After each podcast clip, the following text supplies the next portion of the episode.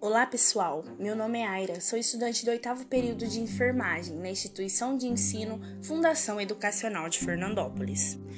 Hoje estou aqui para falar um pouquinho de como você pode contribuir com a sua segurança como paciente. Primeiro de tudo, antes da internação, pesquisar se o serviço de saúde está regularizado junto à vigilância sanitária. Segundo, durante a consulta, aproveite para tirar todas as suas dúvidas e preste sempre atenção no cuidado que está recebendo. Se você não entendeu, não tenha vergonha, pergunte uma, duas, três, quantas vezes for preciso, mas não vá embora com dúvidas. Terceiro, pergunte sobre os possíveis efeitos colaterais de medicamentos, exames e tratamentos a que será submetidos. Quarto, peça sempre uma cópia da prescrição digitada para poder entender melhor o que está escrito.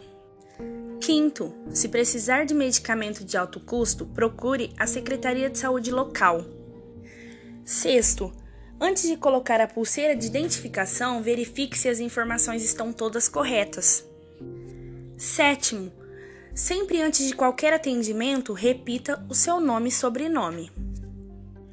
Oitavo, verifique como os profissionais da saúde conferem sua identificação antes do cuidado, principalmente na administração de medicamentos. Nono, quando solicitados exames, peçam para ver a identificação do frasco de coleta. Se possível, peçam para preencherem na sua frente.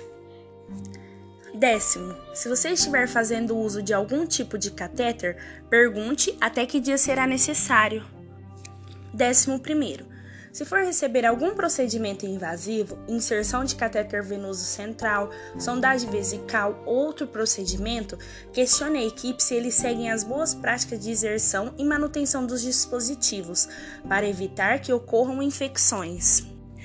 Décimo segundo, sempre pergunte para o profissional se ele já higienizou as mãos. Se ele disser que sim, agradeça-o, pois higienizou as mãos antes de tocar em você.